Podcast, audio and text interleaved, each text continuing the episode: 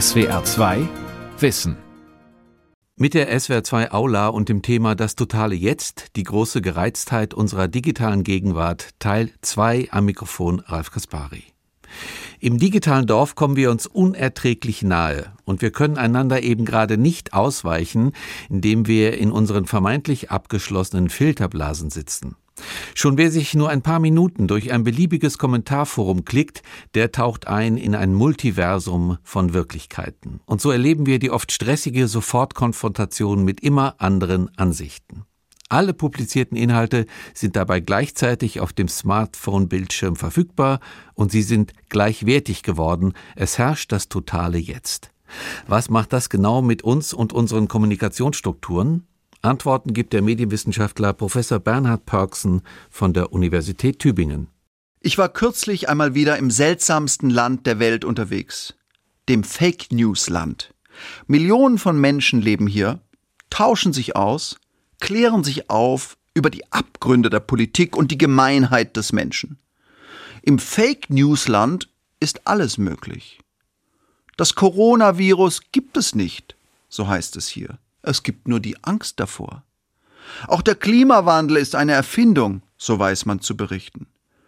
Und aus den Kondensstreifen der Flugzeuge regnet Gift auf unschuldige Bürger. Bill Gates will eine Diktatur errichten. Der Papst liebt Donald Trump. Kurzum, das Fake News Land ist ein Land, in dem das Drama die neue Normalität geworden ist, die spektakuläre Enthüllung, die alltägliche Erfahrung. Vor einiger Zeit wurde bekannt, dass auch der damalige pakistanische Verteidigungsminister Kawaya Asif einen derartigen gefälschten Artikel für bare Münze nahm. Hier heißt es, Israel werde Pakistan mit Atomwaffen zerstören, sollten pakistanische Bodentruppen in Syrien einmarschieren. Wohlgemerkt, nichts davon stimmte. Tatsächlich erschütternd war jedoch der Ad-Hoc-Tweet, den Kawaya Asif daraufhin schrieb.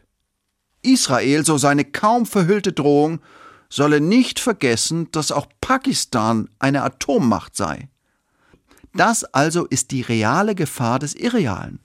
Wenn das Erfundene vorschnell für wahr gehalten wird, dann hat dies Folgen in der wirklichen Welt. Dann wird der Reaktionsreflex im Verbund mit dem Erfundenen zum echten Drama bis hin zur Drohung mit einem atomaren Krieg. Wie aber funktioniert das große Geschäft mit der Desinformation?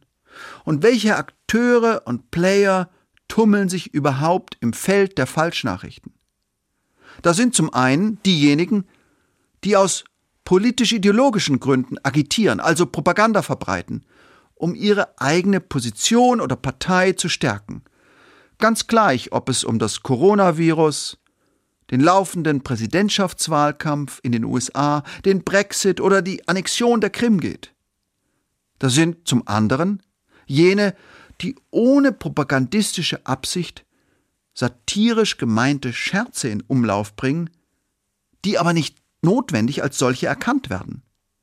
Und da entdeckt man die Gruppe der Kühlrechnenden im Feld der Fake News Produzenten, die möglichst schnell viel Werbegeld mit selbstproduzierten Falschnachrichten verdienen wollen, also vor allem daran interessiert sind, Aufmerksamkeitsgewinne unmittelbar in Bargeld umzumünzen, sie zu kapitalisieren. Und schließlich liefert man auch in den Boulevard- und Schmuddelecken des Journalismus jede Menge fahrlässiger Inszenierung, Fakes und Fiktion aller Art. Man denke nur an die tägliche Nonsensproduktion der Promi- und People-Publizistik, die sich an jedem Kiosk finden lässt. An Tankstellen oder Supermarktkassen wird mir manchmal schwindlig, wenn ich auf den Titelseiten sehe, welche Seelenqualen ich mal wieder durchlebt haben soll. So hat der Schlagersänger Florian Silbereisen einmal seine Lektüreerlebnisse in eigener Sache bilanziert. Jede Woche erscheinen Dutzende Klatschblätter mit neuen Dramen über mich. Nicht jeder kann im Angesicht frei flottierender Gerüchte und bizarrer Fakes sein Humor bewahren. Denn eines ist unabweisbar. Korrekturen von Falschmeldungen sind offline wie online unendlich mühsam. Die Schwierigkeit liegt darin begründet, dass typische Fake News Inhalte in Form sofort verständlicher, oft schockierend wirkender, narrativ infektiöser Geschichten erzählt werden. Sie werden geglaubt, weil sie als scheinbar plausible Aufreger taugen. Sie kombinieren den Wow-Effekt der Überraschung mit der Bestätigung dessen, was man ohnehin für richtig hält. Was emotionalisiert, so gilt insbesondere in sozialen Netzwerken, funktioniert. Was überrascht und erregt, was Begeisterung und Wut, Mitgefühl und Hass auslöst, wird geteilt, erscheint als Nachricht von Freunden, die man für gewöhnlich eben deshalb nicht unmittelbar anzweifelt.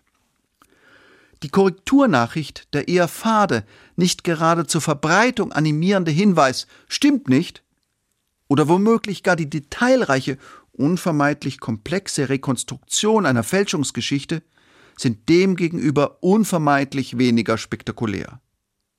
All dies wird weniger geteilt, erreicht somit häufig sehr viel weniger Menschen und womöglich auch nur diejenigen, die zuvor ohnehin schon überzeugt waren. Außerdem muss man einräumen, dass Korrekturen äußerst unattraktiv sind. Wer macht schon gerne bekannt, dass ihm ein Irrtum unterlaufen ist? Wer sendet also im Akt des Teilens, der immer auch eine Minisequenz im Fluss der persönlich privaten Selbstdarstellung bildet, ein Signal, das eigentlich peinlich ist? Und wer revidiert schon gerne eigene Vorurteile? Weist also beispielsweise darauf hin, dass sich der YouTube-Virologe und angebliche Corona-Experte Wolfgang Wodak eben doch massiv geirrt hat.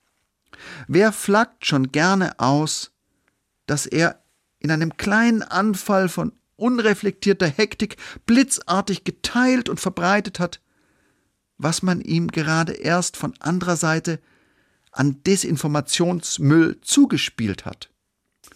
Und noch etwas, selbst wenn die Korrektur tatsächlich erfolgt ist und selbst wenn sie tatsächlich wahrgenommen wird, dann heißt das doch nicht, dass sie auch wirkt. Denn es lassen sich bei denen, die einer Falschinformation aufsitzen, immer wieder sogenannte Backfire-Effekte beobachten, wie verschiedene Experimente zeigen. Das heißt, die Korrektur wird entwertet, die Fehlüberzeugung im Prozess der Auseinandersetzung vielleicht sogar stabilisiert und weiter ins Bewusstsein hineinbetoniert, indem sich Menschen mit großer Energie und in engagierter Starkköpfigkeit auf die Gründe für ihre falsche Überzeugung besinnen. Hinzu kommt, dass das Bewusstsein für die Qualität einer Quelle in der digitalen Öffentlichkeit schwindet. Dies liegt zum einen daran, dass Informationen sehr unterschiedlicher Güte unterschiedslos auf einer hochfrequentierten Plattform wie Facebook zusammenfließen oder undifferenziert ohne begleitende Qualitäts- und Glaubwürdigkeitssignale auf dem Display des Smartphones erscheinen. In diesem Zusammenfließen des Verschiedenen liegt ein impliziter Relativismus. Hier zeigt sich eine wortlose Ideologie, die ich die Gleichwertigkeitsdoktrin der Informationspräsentation nennen möchte. Diese Gleichwertigkeitsdoktrin erzeugt den falschen Eindruck, man habe es zu Recht mit unmittelbar konkurrierenden, scheinbar gleichermaßen gehaltvollen Deutungen zu tun. Überdies verlieren die nach wie vor sichtbaren Nachrichten und Medienmarken an orientierender Kraft, weil der eilig über sein Smartphone wischende Leser diese entweder gar nicht beachtet oder aber die Quellenbindung an ein Urmedium durch die Plattform die die Präsentationsweise der Nachricht bestimmt, gelockert oder ganz aufgehoben wird. Die rasche Einschätzung, der Glaubwürdigkeitscheck anhand der Metabotschaft, woher die Nachricht denn nun stammt, aus der New York Times oder von einem halbseitigen Klatschportal. Diese rasche Einschätzung wird damit immer schwieriger oder ganz und gar unmöglich. Darüber hinaus gilt, dass Menschen die konkreten Inhalte länger im Gedächtnis behalten als die Quellen, aus denen diese Inhalte stammen. Die Folge ist, dass Informationen aus dubiosen Kanälen allmählich an Glaubwürdigkeit gewinnen. Das nennt man den Schläfereffekt der Propaganda.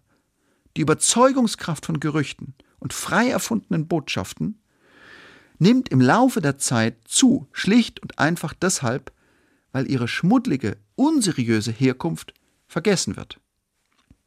Und schließlich kann man, gerade im Falle von Fake News, einen Prozess der allmählichen Quellenverdunkelung beobachten, den man in Analogie zum Geschäft der Geldwäsche als Informationswäsche bezeichnen könnte.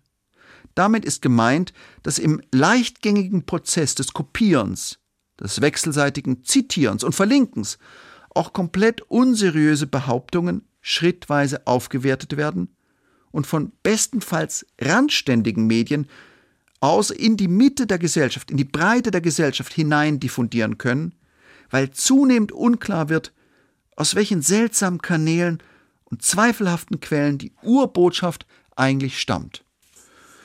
Ein Beispiel aus der Spätphase des amerikanischen Wahlkampfs im Jahre 2016 illustriert dieses Phänomen der schrittweisen Akzeptanz und Aufwertung komplett unseriöser Information im Prozess ihrer Verbreitung. So kursierten Ende 2016 Gerüchte im Netz, die Präsidentschaftskandidatin Hillary Clinton sei in einem pädophilen Ring aktiv, der in einer Pizzeria in Washington angesiedelt sei. Ausgelöst wurden die Spekulationen durch von Hackern geleakte E-Mails aus dem Umfeld von Hillary Clinton und ihres Wahlkampfmanagers John Podesta, die WikiLeaks veröffentlichte. In diesen E-Mails, so hieß es, gebrauche man Codewörter einer finsteren Geheimsprache. Pizza stehe in Wahrheit für Mädchen, Cheese für junges Mädchen, Sauce bedeutet tatsächlich Orgie, mit Pasta sei eigentlich ein kleiner Junge gemeint. Und so weiter. Aufschlussreich ist, die erste tatsächlich aufgegriffene Meldung zu Hillary Clintons angeblichen Verwicklungen in pädokriminelle Kreise wurde von einem gewissen David Goldberg auf Twitter veröffentlicht, der seinerseits auf ein Facebook-Posting mit den Gerüchten verlinkte. Goldberg präsentiert sich als ein jüdischer Anwalt in New York. Faktisch handle es sich jedoch um einen Unbekannten, der auch in Kreisen amerikanischer Neonazis unter diesem Pseudonym auftritt. Dann tauchte die sogenannte Enthüllung auf den Seiten von Verschwörungstheoretikern auf, wurde in Foren diskutiert, auch von Bots auf Twitter verbreitet. Wenige Tage nach der Erstveröffentlichung der frei erfundenen Behauptungen publizierte die Gerüchteseite True Pundit im Verbund mit den neuen Falschbehauptungen die Geschichte, was den Urheber David Goldberg in einem bizarren Akt der zirkulären Selbstbestätigung einer Erfindung durch eine andere Erfindung zu der Jubelmeldung veranlasste, nun sei alles bewiesen. Meine Quelle, so schrieb er, lag richtig. Nun wurde die Geschichte von dem pädophilen Ring auf dem Weg der schrittweisen Aufwertung im Akt der Vermittlung auch von Michael Flynn, dem designierten Sicherheitsberater von Donald Trump, auf Twitter verlinkt. Und auch von seinem Sohn, damals ebenfalls im Trump-Team beschäftigt, empfohlen. Bis Pizzagate widerlegt ist, so lautete der Tweet, bleibt es eine Nachricht. Die angebliche Skandalmeldung, längst in zahlreiche Sprachen übersetzt, kursierte überdies auf Facebook. Sie wurde nach Kräften in den unterschiedlichsten Foren verbreitet, zog immer breitere Kreise. Mit dem nun einmal entstandenen Hype, eben durch die schlichte Dominanz, die weite Verbreitung in unterschiedlichen Netzwerken, war die Fake-Nachricht vom Stigma des total Wahnhaften befreit. Der Prozess der Informationswäsche also geglückt. Das Ende des Dramas ereignete sich schließlich in der analogen Welt.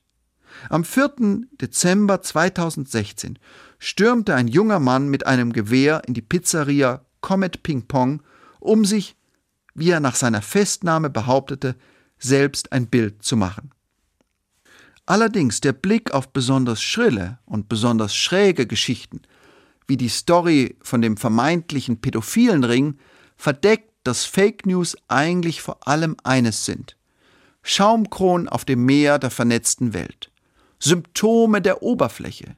In der Tiefe geht es um eine tektonische Verschiebung der Informationsarchitektur, die Neuordnung der Welt- und Wirklichkeitsbezüge im digitalen Zeitalter. die sich nur als ein Zusammenspiel der unterschiedlichsten Faktoren erklären lässt. Generell zeigt sich, dass der klassische Qualitätsjournalismus schon deshalb an Deutungsautorität verliert, weil sich nun jeder barrierefrei an die Öffentlichkeit wenden kann und auch Nachrichten in entbündelter Form verstärkt in sozialen Netzwerken konsumiert werden. Das heißt, dass der Journalismus die Hoheit über die eigenen Vertriebskanäle zu verlieren droht.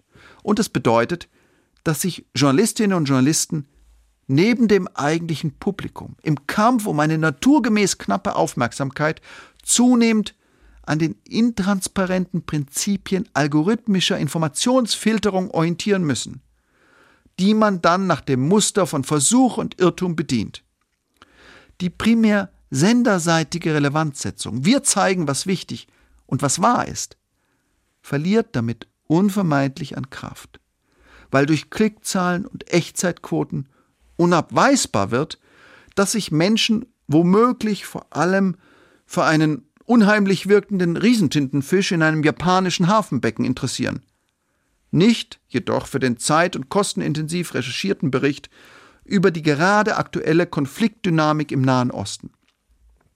Überdies wird die Idee der Einöffentlichkeit endgültig zur Fiktion, weil sich heute jeder empfängerseitig Wunschwirklichkeiten konstruieren und sich in sein eigenes Selbstbestätigungsmilieu hineingoogeln kann. Und schließlich gilt auch, Information lässt sich, einmal digitalisiert, in immer neue Kontexte transferieren, kombinieren, wunschgemäß entlang der eigenen Perspektive arrangieren. Der Einzelne kann sich seine eigene Echokammer zusammenbasteln ganz nach Bedarf, für seine Gewissheiten Belege finden. Das Netz, dieses so ungeheuer plastische Medium, kommt der allgemein menschlichen Bestätigungssehnsucht sehr weit entgegen. Wenn man die Neuordnung der Welt- und Wirklichkeitsbezüge unter digitalen Bedingungen noch genauer, noch besser verstehen will, lohnt sich die Frage, wie verbreiten sich Informationen? Und was fangen Menschen mit ihnen an? Wie gehen Sie mit ihnen um? Es sind, paradox genug, Berichte über Katastrophen und Anschläge, also die Auseinandersetzung mit Extremereignissen unterschiedlichster Gestalt, die die allgemeinen Gesetze der Informationsverbreitung und die grundsätzlich gültigen Muster der Informationsverarbeitung im digitalen Zeitalter greifbar werden lassen. Sie offenbaren die Normalität am ungewöhnlichen Fall, die Regel am Beispiel der Ausnahme. Es ist, um eine konkrete Episode zu wählen, die Geschichte des Piloten Charles Sullenberger, die Hinweise darauf gibt, welche Verbreitungsdynamik heute beherrschend ist. Sullenberger gerät am 15. Januar 2009 mit der US Airways Maschine A320 kurz nach dem Start vom New Yorker Flughafen LaGuardia in einen Schwarm von Gänsen die sich in den Turbinen verfangen und die Triebwerke des Flugzeugs zerstören. Und absolviert kurze Zeit später eine der spektakulärsten Notlandungen der Fluggeschichte. Er steuert, weil er bemerkt, dass die Maschine nicht mehr genug Schub besitzt, um einen Flughafen zu erreichen, direkt in den Hudson River, wohl wissend, dass sein Manöver vielen Menschen das Leben kosten kann. Aber das Flugzeug zerbricht nicht, die Tanks explodieren nicht. New Yorker Ausflugsschiffe und Fährboote, die wie auf ein geheimes Kommando zu dem allmählich sinkenden Flugzeug fahren, holen sämtliche Passagiere an Bord. Neben der spektakulären Notlandung und der sofortigen Rettung gibt es noch eine weitere, von der Wucht der Ereignisse überdeckte, längst seltsam normal wirkende Sensation, nämlich die Art und Weise der Informationsverbreitung vom Unglücksort. Ganz konkret. Um 15.31 Uhr stößt das Flugzeug im Hudson River auf die Wasseroberfläche. Zwei Minuten später geht der erste aufgeregt formulierte Tweet eines Beobachters online. I just watched a plane crash into Hudson River in Manhattan, so heißt es hier. Fünf Minuten nach der Landung schießt jemand ein erstes Foto und verbreitet es mit den Worten über Twitter There's a plane in the Hudson. I'm on the ferry going to pick up the people. Crazy. 15 Minuten benötigen die klassischen Medien, um mit den ersten Berichten nachzuziehen. Unterdessen rasen der erste Tweet und das erste Foto vom Ort des Geschehens um die Welt und werden tausendfach gelesen und angeschaut. Es sind drei zentrale, unser Welt- und Wirklichkeitsbild prägende Gesetze der Informationsverbreitung, die sich hier zeigen. Erstens. Information ist unter digitalen Bedingungen irrwitzig schnell. Das ist das Gesetz der blitzschnellen Verbreitung. Sie lässt sich zweitens barrierefrei einer Weltöffentlichkeit zugänglich machen. Das ist das Gesetz der ungehinderten Veröffentlichung. Sie ist drittens gerade im Falle von emotionalisierenden Themen hochgradig kombinations- und reaktionsbereit, wird rasch kopiert, von Website zu Website transportiert, in immer neue Kontexte transferiert, mit anderen Informationen kombiniert. Das ist das Gesetz der einfachen Verknüpfung. Diese Formen der Informationsverbreitung sind für sich genommen weder gut noch schlecht, aber sie begünstigen und befördern eine Dynamik der unmittelbaren Eskalation und erzeugen den Schock der direkten Gegenwart, der totalen Präsenz des Ereignisses. Dieser Gegenwartsschock kann enorm lehrreich sein, wenn weit entfernte Ereignisse mit Hilfe von Smartphones und sozialen Netzwerken im Live-Modus übertragen werden und sich eine Weltgemeinde von Augenzeugen bildet, die ungefiltert betrachtet, was sich auf den Straßen von Minsk oder auf den Plätzen von Hongkong ereignet. Und doch geraten die Gesetze der Informationsverbreitung unvermeidlich in Widerspruch zu einem Ideal der Informationsverarbeitung und dem Bemühen um die ausgeruhte Wahrheitssuche, die möglichst vorurteilsfreie, abwägende Überprüfung von Annahmen, die sich eben nicht im Ad-hoc-Modus bestätigen oder widerlegen lassen. Information ist schnell, so formuliert der Netzphilosoph Peter Glaser, das Dilemma der digitalen Moderne. Wahrheit braucht Zeit. Dass wir zwar rasch informiert sind, dass irgendetwas Furchtbares passiert ist, aber nicht in vergleichbarer Geschwindigkeit wissen können, was von all dem wirklich stimmt, wird offensichtlich, wenn man sich mit der Berichterstattung über Attentate und Terroranschläge befasst. Hier zeigen sich in brutaler Regelmäßigkeit folgende Muster. Sofortberichte, Sofortreaktionen, Falschmeldungen in Serie, allgemeine Desorientierung, pauschale Verdächtigung. Dies alles in den sozialen Netzwerken, aber durchaus auch in den etablierten Medien und den klassischen Redaktionen, die im Wettlauf um Geschwindigkeitspokale unbedingt mitmischen wollen. So geschehen beispielsweise kurz nach dem Terroranschlag von Boston am 15. April 2013. An diesem Tag im April detonieren inmitten einer Zuschauermenge in Rucksäcken versteckte Sprengsätze in der Zielgeraden einer Marathonstrecke. Getötet werden drei Menschen, Hunderte verletzt. Was dann folgt, ist das Spektakel einer fiebrigen Tätersuche, an der sich alle beteiligen. Plattformen und Websites wie Twitter, Reddit, Facebook und 4chan werden für einen langen Augenblick zu den Instrumenten einer modernen Hexenjagd. Und auch CNN und die Nachrichtenagentur Associated Press verbreiten Falschmeldungen, angesteckt vom allgemeinen Wettlauf um die Attentäter-Trophäe. Die New York Post veröffentlicht das Foto eines zu Unrecht Verdächtigten auf der Titelseite. Die Bilanz des Informationsdesasters millionenfach verbreitete Gerüchte, fatale Fehlinterpretationen grobkörniger Fahndungsfotos und angeblicher Polizeifunkmeldungen, Hassausbrüche gegenüber der Familie eines fälschlich beschuldigten Studenten, die ihren unter Depressionen leidenden, später tot aufgefundenen Sohn vermisst gemeldet hatte und nun im Moment einer verzweifelten, immer noch hoffenden Suche am öffentlichen Pranger steht. Das Dauerbombardement mit fehlerhaften, unverdauten Neuigkeiten sei endgültig sinnlos geworden, so schrieb der Journalist Fahad Manjo, wir bekommen, so seine Diagnose, Nachrichten viel schneller, als wir daraus klug werden können, informiert via Handyfotos, Augenzeugen, die wir in Social Networks finden und zweifelhaften offiziellen Quellen, wie den Polizeifunk. Das echte Leben bewegt sich viel langsamer als diese Technologien. Es zeigt sich, Wahrheit ist unter den aktuellen Geschwindigkeits- und Verbreitungsbedingungen umstrittener und umkämpfter denn je. Und jeder kann sich in Echtzeit und im Live-Modus in die große Schlacht um die richtige Auffassung hineinwerfen.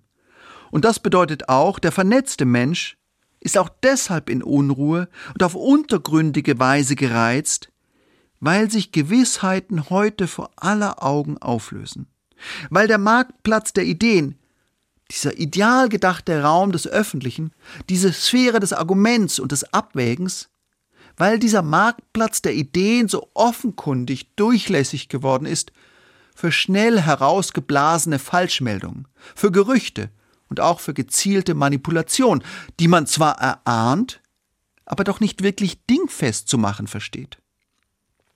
Die Medienepoche der Gatekeeper-Gemütlichkeit, in der Journalistinnen und Journalisten am Tor zur öffentlichen Welt darüber befinden konnten, was als interessant und relevant zu gelten hatte, ist vorbei. Was wir erleben, hat der Netztheoretiker Michael Seemann einmal mit einer erhellenden Formulierung die Deregulierung des Wahrheitsmarktes genannt. Wie ist dies alles zu bewerten? Wenn man den Blick vom Horror der einzelnen Falschmeldung löst, die so offenkundig kritikwürdig ist. Wie sieht dann die Bilanz aus? Die bestenfalls ambivalente Antwort lautet, die Deregulierung des Wahrheitsmarktes besitzt ein Doppelgesicht.